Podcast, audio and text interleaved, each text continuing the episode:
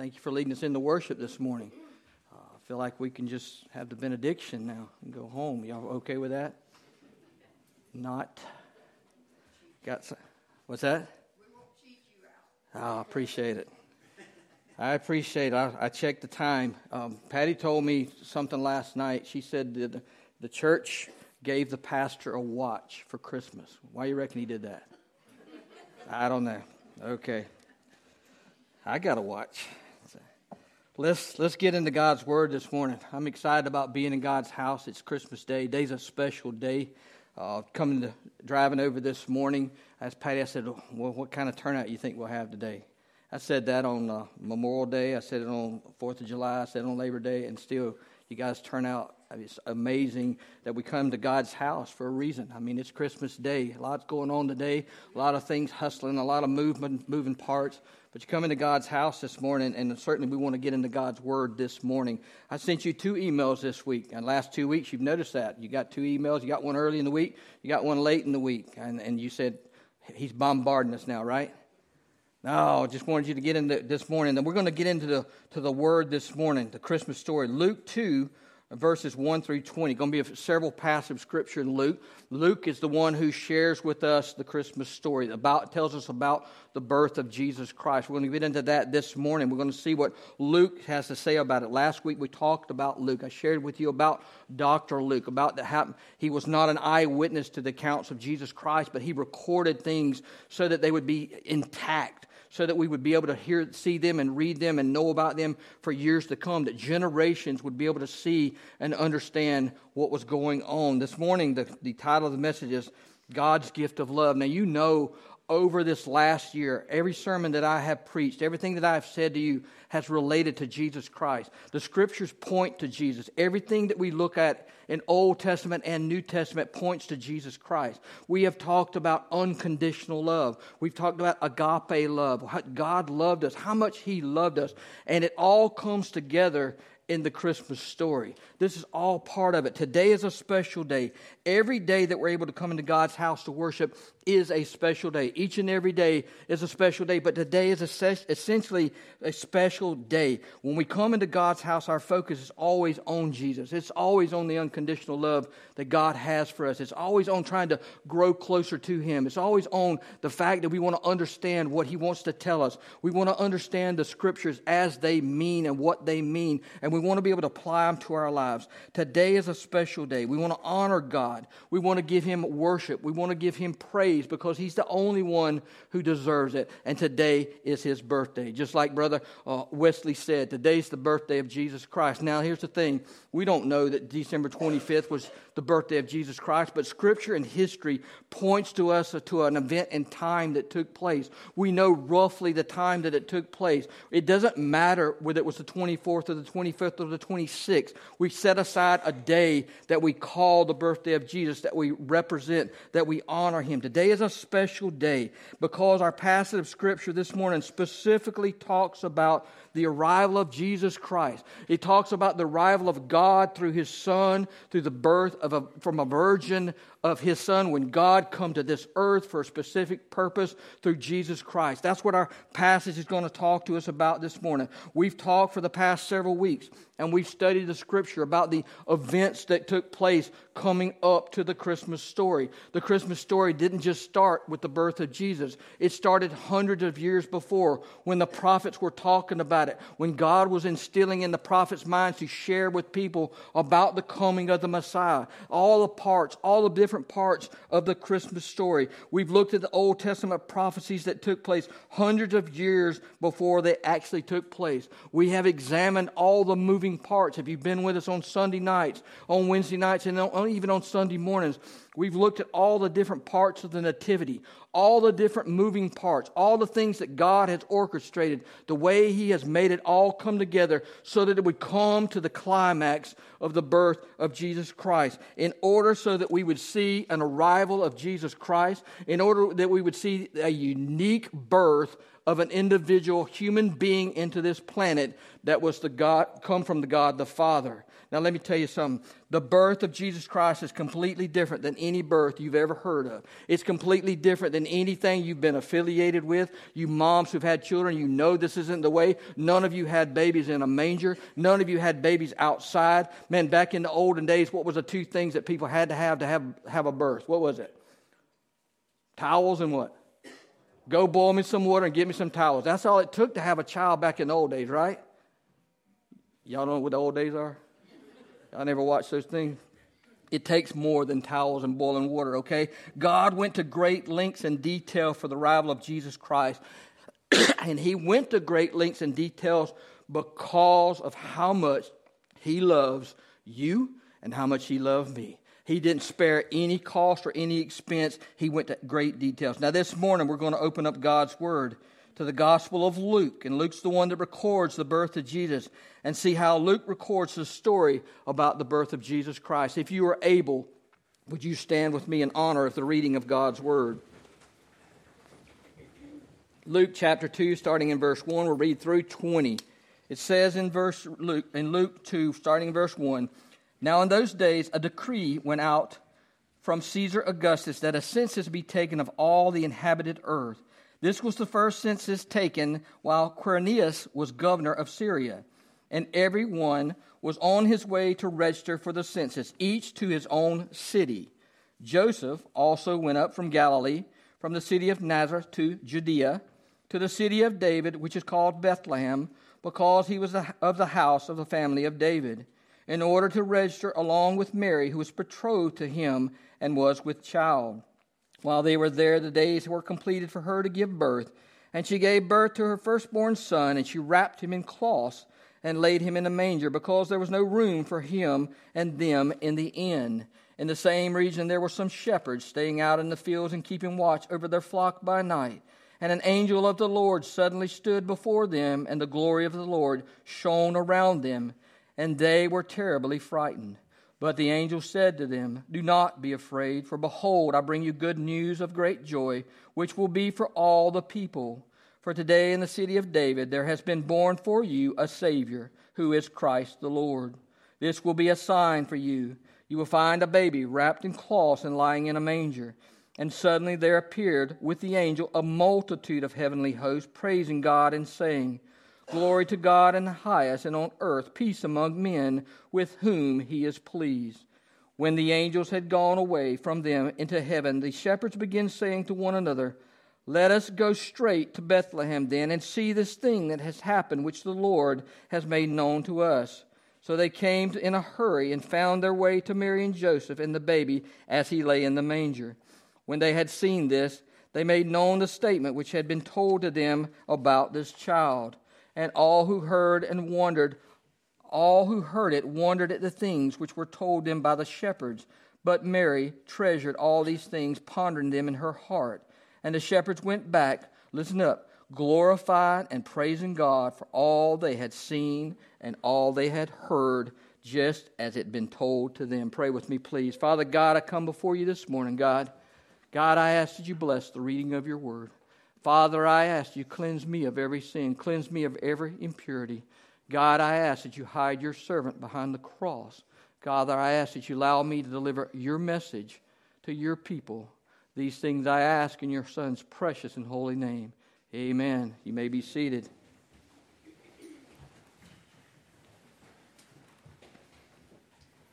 This morning, our passage this morning reveals the climax of the Christmas story. This is where it all comes together. This is the climax of what we've been talking about for weeks. It's the climax of what God has been preparing for for us all, all these weeks coming into this time of the birth of Jesus Christ. In this four, 20 verses of Scripture, I want to divide it into four groups. If you take notes, I want to divide it into four groups. There's four different things that we're going to talk about this morning. The four points this morning, and, and because it's Christmas Day, I'm giving you four points instead of three, okay? That means we'll be here just a little bit longer. I'll make it briefer, but I, there's four points. We want to talk about the journey first. We want to talk about the journey, the things that took place to get to the point of the birth of Jesus Christ. We want to talk about the arrival, which is uh, the arrival of Jesus Christ. We want to talk about the uh, announcement that took place because it's so important. And then we want to talk about something that's super important, and that is the response to the announcements. These are something that you want to apply this to your life. When you think about it, we're all on a journey. There's an arrival of Jesus Christ. There's an announcement that we can either accept him or not accept him, there's a response that we either do or we don't. But all this portrays into the, the Christmas story. So let's open up with the journey. Luke opens up chapter 2 of his gospel by giving us a glimpse of a person on this planet who thought he was in charge. A person on this planet who was calling the shots. A person who was controlling people by fear, controlling people by force, telling people to do things that he wanted them to do. Someone who thought he was in charge was Caesar Augustus. Someone who made people do what he wanted him to do by fear. We might know we might not know the exact day and time Jesus was born, but we know that he was born in this particular time in history. But Caesar Augustus, and that's what it's talking about. When Caesar was, was in charge, that's the time when Jesus arrived on this planet. That's what the, the scripture shows us. But Caesar thought he was in charge of everything, he controlled everything. He sent out a decree. That's what the Bible says. We know that God will use people for his mission that allow him to be used. We know that if you let God use you, he'll use you for his purpose. He'll use you for His plan. He doesn't use you in a negative way. Everything He does is for positive, it's for our own good, it's for part of His mission and His plan. And He will use people who allow them to be used. And that's what we're doing today. But let me tell you something God will use people who have no clue that they're being used by Him. Amen? He used Caesar Augustus in this exact way. God will use people who have no clue that they're being used by him because he has a purpose and he has a plan, and all things were created by him, and he moves them all in the way that he wants them to move. Caesar Augustus was simply a man that God used as part of his plan. He was strictly a tool that God used to make things happen the way he wanted them to happen because a lot of moving parts have to take place for this baby to be born in a stable. Caesar Augustus signed a tax bill that required the Jewish male citizens to return to the city of their father. It's a tax bill. The Bible says it was a, a decree. It's simply more taxes on the Jewish people. He wanted to tax more people. He wanted more money for himself. He lived a lavish lifestyle. He wanted more money for his army. He wanted more control. He wanted to control the entire world, not just part of his continent. He wanted to be in charge of every single thing. He used God used Caesar to move Mary and Joseph 80 to 90 miles from Jerusalem to Bethlehem at a specific time in history. Amen. He used them to move them. Now, let me just look at some things this morning. We know that Gabriel had already visited Mary. We know that she heard him. She know that the angel of the Lord stood in front of her and she knew what was taking place. She knew that God sent him. He spoke with authority. We know the same thing that Gabriel spoke to Joseph. He spoke with authority. They had heard him. They knew what was taking place. They had been placed in a difficult situation, but yet they knew that God was in control. Now you look at it this way. I can promise you and this is Kerry speaking, that if Gabriel had to come back to Mary and Joseph and he'd have said, God wants y'all to go to Bethlehem. They would have packed up their bags. They would have saddled up that donkey and they'd have started headed out to Bethlehem. They would have done exactly what God had asked them to do. But the thing is, there had to be a lot of other moving parts. There had a lot of other things that had to be taken place to go along with this. Look at the factors that took place and aligned for this journey. Bethlehem needed to be crowded. There needed to be a lot of people. There needed to be a lot of issues going on. There needed to be a lot of people packing into these inns and staying in Bethlehem because it needed to be a, a humble arrival for the Son of God. God planned not for Jesus Christ to be born in a palace, not to be born in royalty, but to be born in a humble environment. And there's a specific reason that He wanted that to take place. There would be an overwhelming amount of people who would come to the streets and the cities that stay in all the available rooms. God had a plan that his son would be born in a humble environment. He would be born without any of the worldly uh, elements, without any of the washcloths, without any of the warm water, without any of the commodities of having a, a birthing setter, a birthing center, without any kind of midwife, without any kind of doctor. He was going to be born strictly by the elements of the world. God was in complete control of this situation. Amen? I mean, God's in control of everything. He was in control of this from the beginning, from hundreds of years before to the time it actually takes place.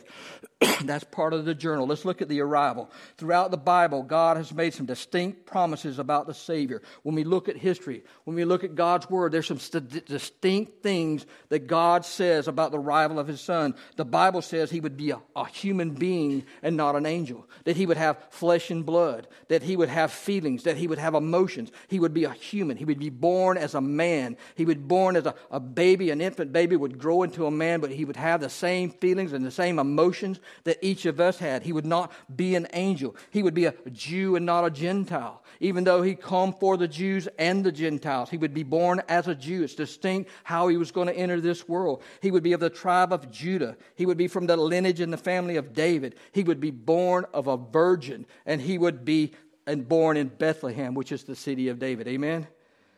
All of these events occur just as God promised. Every single detail from Gabriel speaking to Zacharias in the temple all the way up to Jesus Christ laying in a wooden, worn out feed trough was all lined up by the Almighty God. Isn't it amazing how when God organizes things and arranges things, they always work out perfectly? Amen. Man, we're, some people are really good arrangers. Some people are good motivators. Some people are good orchestrators and, and organize things. But when God is involved, when we let God take control and He's involved, it always turns out perfectly. This scene in the manger of Bethlehem is the place where Jesus was born.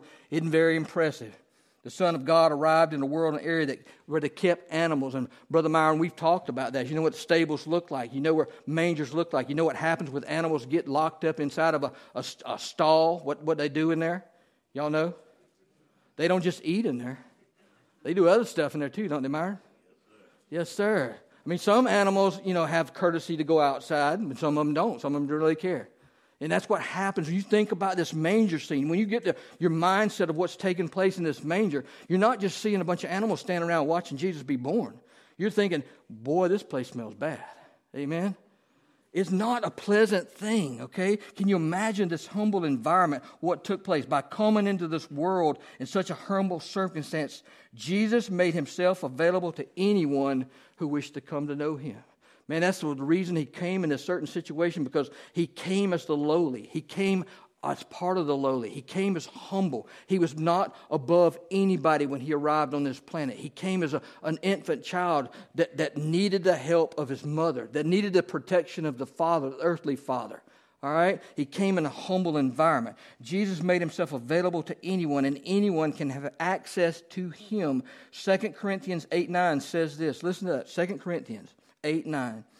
For you know the grace of our Lord Jesus Christ, that though he was rich, yet for your sake he became poor, so that you through his poverty might become rich. Man, Jesus Christ, the arrival of Jesus in a humble environment probably was not what the majority of these people wanted. Man, these people were, were oppressed. They were beat down. The Roman government had taxed them, and they were, they were just looking for help. I mean, God had been silent for 400 plus years, and they just, this was not the way they looked for the Messiah to come. They were, they were taxed beyond what they could stand. But the most of the world, when you look at the most of the world, Caesar Augustus was God.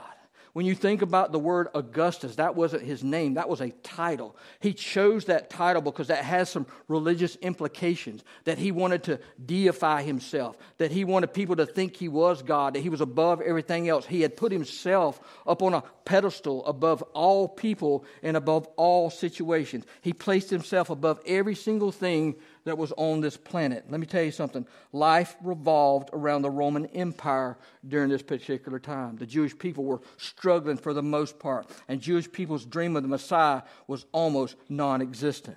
This dream was non existent to a lot of people, except for the minority of people who actually studied and believed the prophecies and studied the prophecies of the Old Testament and knew that someday the Messiah was going to come and relieve them, but they had no way of knowing how he was going to get here. They didn't know how he was going to overthrow the Roman government, but they knew at some point we're going to be free from this threshold and from this grip that Caesar has on each of us. While the majority of the world was sleeping, when you think about it. He came at night. The majority of the world is sleeping except for a handful of shepherds who are watching over their sheep. Jesus Christ entered into the, this world. God the Father stepped out of heaven and came into this world as an infant child. The Bible states that the first announcement of the birth of Messiah was given to by the angel Lord to some lowly shepherds.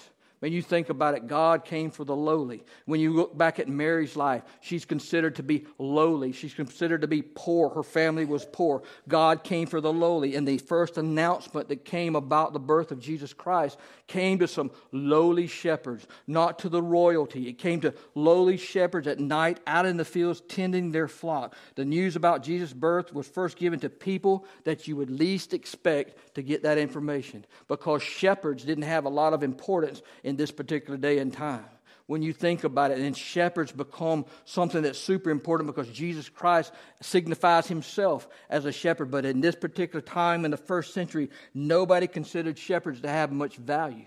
They didn't have a whole lot of value. They were low on the, on the totem pole when it come to, to jobs, when it come to things that, that were of importance. Shepherds were essentially an outcast in Israel. Their work not only kept them ceremonially unclean, they had to stay out into the fields. They couldn't come into the temple. Therefore, it made them unclean. Nobody considered shepherds to be important. But the first, they were the first ones to know about the birth of Jesus Christ. You follow me? You taking notes? You got them all memorized? I know you do. Shepherds were required to take care of their flocks outside the gates. Let me give you some information about shepherds. The only reason they had any significance in society is the fact that they were taking care of what kind of lambs? The sacrificial lambs, the important lambs, the ones that were for, to sacrifices in the temple. Being a work of a shepherd was very difficult. They kept had to keep their sheep together. Sheep are not necessarily smart people. Whoops. I said that a little premature, didn't I? Sheep are not necessarily smart animals, but God refers to us as his sheep. Now, I'm not saying that you're not smart people, okay? That's a little bit different, but let's look into the word and see what it says. Sheep are not necessarily smart animals. Sheep tend to wander away, they have a difficult time identifying danger. Jesus told Peter, Feed my what?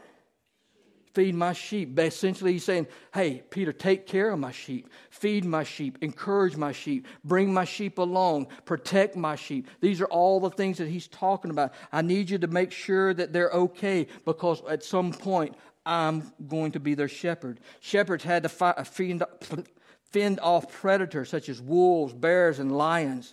Mean, you think about it today shepherds, our shepherd has to take care of us. He's got to fend off Satan. He's got to fend off all the elements that are attacking us. We're his sheep, and we're always wondering what's going to get us, from the side, what's coming at us. This is the reason that shepherds would be awake all night long. Most likely, they took turns sleeping. They had to sleep in shifts. They couldn't all take a nap at the same time because they had to keep watch on the sheep 24 7 because the sheep could not take care of themselves. Always having someone on guard is what the shepherds had to do in case something happened or threatened the safety of their flock. You put us in that same position by including shepherds in the Christmas story. God is reminding us that his kingdom is not just for certain people. It's for all people. That's what shepherds are involved in. His kingdom is made up of all classes, all types of people, all society issues, all people of different societies come into God's kingdom. By including the shepherds in the Christmas story, this also tells us a little bit about what kind of Messiah Jesus would be. God does not only call the rich and noble, but he calls the poor and the lowly. He called Mary and Joseph to be the earthly parents of Jesus. The Messiah came as both the good shepherd and the Lamb of God who takes away the sins of the world, the Lamb of God sacrificed for the sins of the world. Let's look at something that's important. I'm going to wrap it up with this. This is the response. This is what happens when you hear the Word of God. This is what happens when God calls something on your life. When He directs you to do something, it's always about the response. Other than hearing the good news of Jesus Christ, the most important thing you can do through the form of obedience is respond to what God is calling you to do. Amen? We know the, the response that Mary and Joseph gave that God placed on each of their lives was a difficult difficult decision.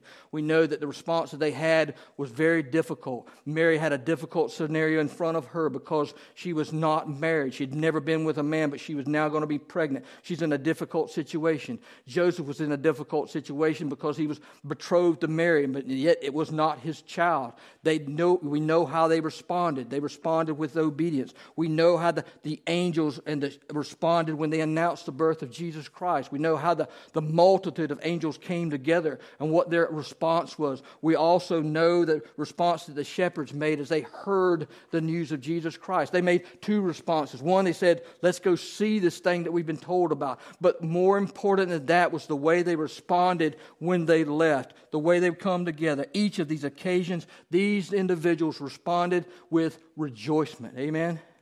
And they rejoice. That joy is what Jesus Christ is all about. We rejoice in Him. We rejoice in what He's done for us. We rejoice in His birth. The Bible says that the shepherds left the scene in the manger. Listen to this praising God for all they had seen and all they had heard. Let me ask you something, church.